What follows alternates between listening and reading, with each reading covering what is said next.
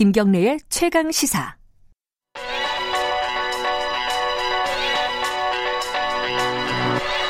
최강 시사 윤태곤의 눈. 네, 윤태곤의 눈. 어, 윤태곤 정치분석실장 나와 계십니다. 안녕하세요. 네, 안녕하세요. 오늘은 어, 가장 요새 어, 예. 언론의 주목을 많이 받는 분 중에 하나입니다. 김종인 그리고 어, counter partner 예, 예 이해찬, 이해찬. 과 예. 김종인. 방금 앞에 이제 민주당의 박성준 원내대변인 예. 이제 뭐 원구성 협상 사실 들어보면 잘 안 되고 있는 거잖아요. 이게 원내 대표들이 이제 협상의 주체지만은 예. 또 다른 key man들 두 사람이 이제 이해찬, 음. 김종인, 김종인과 이해찬이죠. 네. 뭐 여의도 투톱 아니겠습니까? 투톱. 말하자면은 음. 대통령 빼고 제일 센 사람들 두 사람 이렇게 볼 수 있죠. 정치 경력이 수십 년 됐고 엊그제 두 사람이 또 직접 음. 사, 대면을 해가지고 이야기도 좀 나눴고 원래 이렇게 어, 뭐 비대위원장이지만 어쨌든 대표격이니까 뭐 선출이 되면 이렇게 다른 당들 거죠? 가가지고 음. 이제 인사를 하는 거죠. 예. 이 자리에도 주고 받은 말들이 재밌더라고요. 음. 먼저 김종인 위원장이 이렇게 말했습니다. 신종 코로나 감염증 사태 거치면서 방역 측면에서 우리가 성공 사례를 보이고 있지만은 코로나로 인한 경제 사회 문제를 동시에 취급하지 않으면 안 된다. 제일 중요한 게 개원 문제인데 이 대표가 칠선에 가장 관록이 많은 분이니까 빨리 정상 개원이 될 수 있도록 협력해 달라. 정상 개원? 예. 이 말 자체는 뭐 다 틀린 말이 없는데 이 핵심은 이제 정상 개원 뭐 이런 거 아니겠어요? 뭐가 정상이냐 이런 예. 거죠. 음. 이 개원 이야기는 이제 통상 여당이 압박을 많이 가했는데 어떻게 보면 선수 친 거죠. 음. 근데 여기서 이제 이해찬 대표가 뭐라고 받았느냐?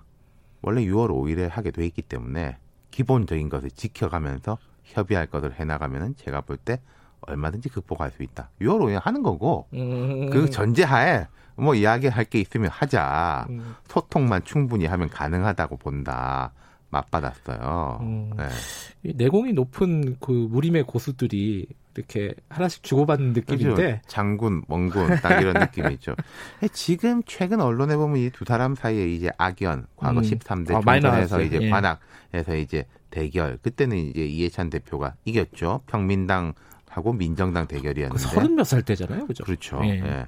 그 김종인 위원장이 김종인 위원장 40대 때 음. 김종인 위원장이 이제 민주당 당권을 쥐고 있을 때 4년 전에 이해찬 대표 뭐 컷오프한 거 아. 이런 게 이제 회자되고 있는데 제가 볼 때 두 사람이 그게 이제 감정적으로 남아 있을지 모르겠지만 그것 때문에 뭘 하고 안 하고 할 사람 수준의 사람들은 아니에요.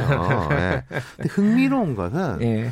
이 두 사람 사이에 공통점이 상당하다라는 거예요. 나이 많은 거 말고 네. 또 공통점이 뭐가 사실은 한 10여 년 이상 차이 납니다. 음. 실은 김종인 대표가 훨씬 더 나이가 많아요. 두 사람이 다 카리스마적 리더다. 음. 세친 그립이 세다. 이런 음. 말 하잖아요. 보통 인물평 할 때 요새는 이런 거 잘 안 쓰는데 한참 옛날에는 이런 거 신문에 많이 나왔습니다. 덕장형, 뭐 화합형, 온화합리, 뭐 두주불사형 이런 것도 옛날에 칭찬이라고 뭐 썼어요. 보스형 이런 네. 것도 있고. 요새는 잘안 쓰는데 근데 두 사람은 한 번도 그런 평을 들어본 적이 없는 사람이에요. 소신형, 쓴소리, 대쪽 같은 뭐 음. 이런 수식어를 같이 받는 사람들이거든요. 네. 그리고 두 사람 다 정치를 수십 년 해왔고 수십 년 했으니까 가까운 사람이 왜 없겠습니까만은 네. 이해창계, 김종인계 이런 말 없어요. 오, 그건 또 특이한 공통점이네요. 그러니까 남 눈치 안 보고 바른 말 하고 그리고 뭐 주위에 쭉 사람 많이 거느릴 필요 없다. 그러니까 동전의 양면이니까 이제 단점도 있죠. 그러니까 김종인이나 이해찬 두 사람 다 민주적이다. 이런 이야기 별로 못 들어본 사람들이거든요. 그래, 그럴 것 같아요. 네, 좋게 말하면 이제 카리스마형 리더. 네, 자, 최근에 듣는 비판도 비슷해요. 말도 못하게 한다. 김종인 위원장이 최고위원회의 시작하면서 발언권을 본인하고 원내대표로 제한했죠. 음. 노이즈 관리다. 뭐 이런 명분이었는데 취임 직후 의총에서 이런 말을 했습니다. 다소 불만스러운 일이 있더라도 다소 과거와 같은 가치와 동떨어진 일이 일어난다 할지라도 이에 대해 너무 시비 걸지 말아달라. 음. 대놓고 말한 거잖아요. 그죠. 조용히 해라. 이 얘기죠. 네. 통상 이런 시작이면은 말이나마 쓴소리 많이 해달라. 내가 잘 듣겠다라고 말이라도 하거든요. 그런 분들이 아니라는 네, 거죠. 그렇죠. 네. 이해찬 대표도 뭐 윤미향 의원 건에 대해서 그리고 최근 금태섭 전 의원 징계 건에 대해서 논란이 확산되게 하지 마라. 와이가 와이프가 필요 없다. 음흠. 뭐 이런 사실상 한구령을 내렸다 이런 음. 비판 받고 있는 거잖아요. 어, 그, 지금 말씀하신 걸 들어보면은 이 두, 둘이 공통점이 굉장히 많으면은 그러니까 제가 약간 지금 비판받는 지점에 대해서 이야기한 건데 그러면 예. 왜이 까칠하고 말하자면 친구도 별로 없는 이 두 사람들이 왜 자꾸 불려 나오느냐 힘이 세냐 아. 그 이분들이 뭐 아니할 말로 대권 주자도 아니고 뭐 전 국민적인 뭐 대중적인 인기가 뜨거운 것도 아니고 그렇잖아요. 예. 성과를 내니까 그렇다는 거예요. 아, 성과. 네. 민주당이 예. 이번 총선에 압승한 데는 이해찬 대표 공이 크죠. 저도 이제 경험해봤는데 이번 이런 큰 선거 치르는 데는 뭐 잘하는 것도 중요하지만은 잘못하지 않는 게 매우 중요하다. 음. 말실수, 네, 네. 뭐 사건 사고 이런 거 없는 거 그럼 계속 긴장감을 불어넣고 좀 호랑이 선생님 같은 사람이 필요하다. 음. 학생들도 호랑이 선생님 싫긴 싫은데 아, 호랑이 선생님 있어야지 우리가 좀 돌아가 아, 뭐 성적 뭐 잘 나와 뭐 이런 예. 예. 이예찬 대표 같은 경우니까 가능하다. 음. 통합당 김종인 비대위원장도 마찬가지고요. 그리고 음. 이두 사람의 공통점이자 장점이 오랜 경험을 바탕으로 했는데 그냥 구력만 쌓은 게 아니다. 음 실제 일을 했다. 이해찬 대표가 어 1988년부터 현실 정치에 들어왔으니까 이제 32년 된 거 맞나요? 국회의원 하는 동안 서울시 부시장, 각당 뭐 정책위 의장 여러 번 했고 교육부총리, 국무총리 등을 지냈습니다. 음. 김종인 대표는 경제수석, 장관 등을 지냈어요. 네. 그러니까 의회주의로서의 일을 한 것뿐만 아니라 집행 라인에 있어 본 사람들이라는 거예요. 음. 실무적으로 행정을 하고 네. 예산을 쓰고 그 밑에 이제 그 운용을 하고 공무원들을 음. 그러니까 그냥 버럭 하는 게 아니라 말에 들어보면은 다 맞는 말 하고 힘이 음. 있다는 거죠. 그런데 이해찬 대표 같은 경우는 얼마 안 남았죠, 지금. 그렇죠. 이제 한 두 달 남은 것이고 그리고 네. 또 사실 두 달이 남았지만은 한 달 지나면은 전당대 국면이 되면은 그 전당대 주자들한테 집중이 될 거예요. 그렇겠죠. 네. 네. 그리고 김종인 대표 임기는 내년 4월까지인데 네. 뭐 역사에 가정이란 없습니다만은 정치도 마찬가지인데 제가 볼 때 냉정히 말해서 두 사람의 리더십은 이번이 마지막이 아닐까 음. 싶어요. 또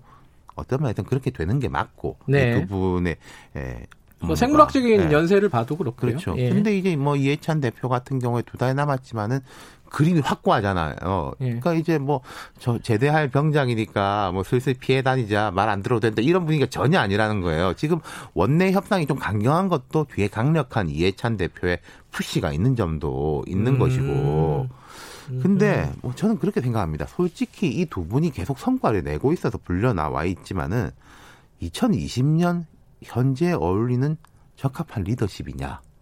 거기에 대해서는 갸웃거려지는 점이 분명히 있어요. 그렇죠. 호랑이 선생님 드라마가 지금 뭐한 30년 전 드라마인데. 어, 하지만은 계속 한 이 양면적인 거. 하지만 성과를 계속 내고 있다는 양면적인데 음. 그러면은 이 본질은 이거일 수도 있습니다. 이 두 사람의 뭐 잘못이라기보다는요. 후배들의 잘못이 클 거예요. 뒷 사람들이 잘하고 성과 내고 세대 교체를 해가지고 이제 새로운 시스템과 문화와 아. 구조를 만들면은 이 사람들이 불러낼 일이 뭐가 있겠습니까? 음. 근데 이 후배 그룹들이 성장하지 못하고 또 올라왔다가 뭐 낙마하고 말실수하고 자꾸 그런 식이니까 구간이 명관이다라고 해서 가고 있는 거죠. 그러니까 반성해야 될 사람들은 이 두 사람들이 음. 아니라 그 뒤에 여러 정치인들 있죠. 근데 이제 거의 뭐 세대를 넘어서 가지고 김종인 대표 같은 경우에 40대 요새 이런 이야기도 하잖아요. 네. 그럼 본인이 이제 80대인데 내 밑에 70대도 안 되겠고 60대도 안 되겠고 50대도 안 되니까 40대로 넘어가라. 뭐 이런 식의 이제 뉘앙스이기도 한 음, 거죠. 이, 그러네 이게 대안이 없으니까 어, 밑에서 뭘 못하니까 자꾸 그렇죠. 어, 이분들이 불려 나오는 상황이다. 네. 알겠습니다. 오늘 여기까지 듣죠. 고맙습니다. 감사합니다. 기, 윤태곤의 눈이었습니다. 김경래 최강 시사 듣고 계신 지금 시각은 8시 39분입니다.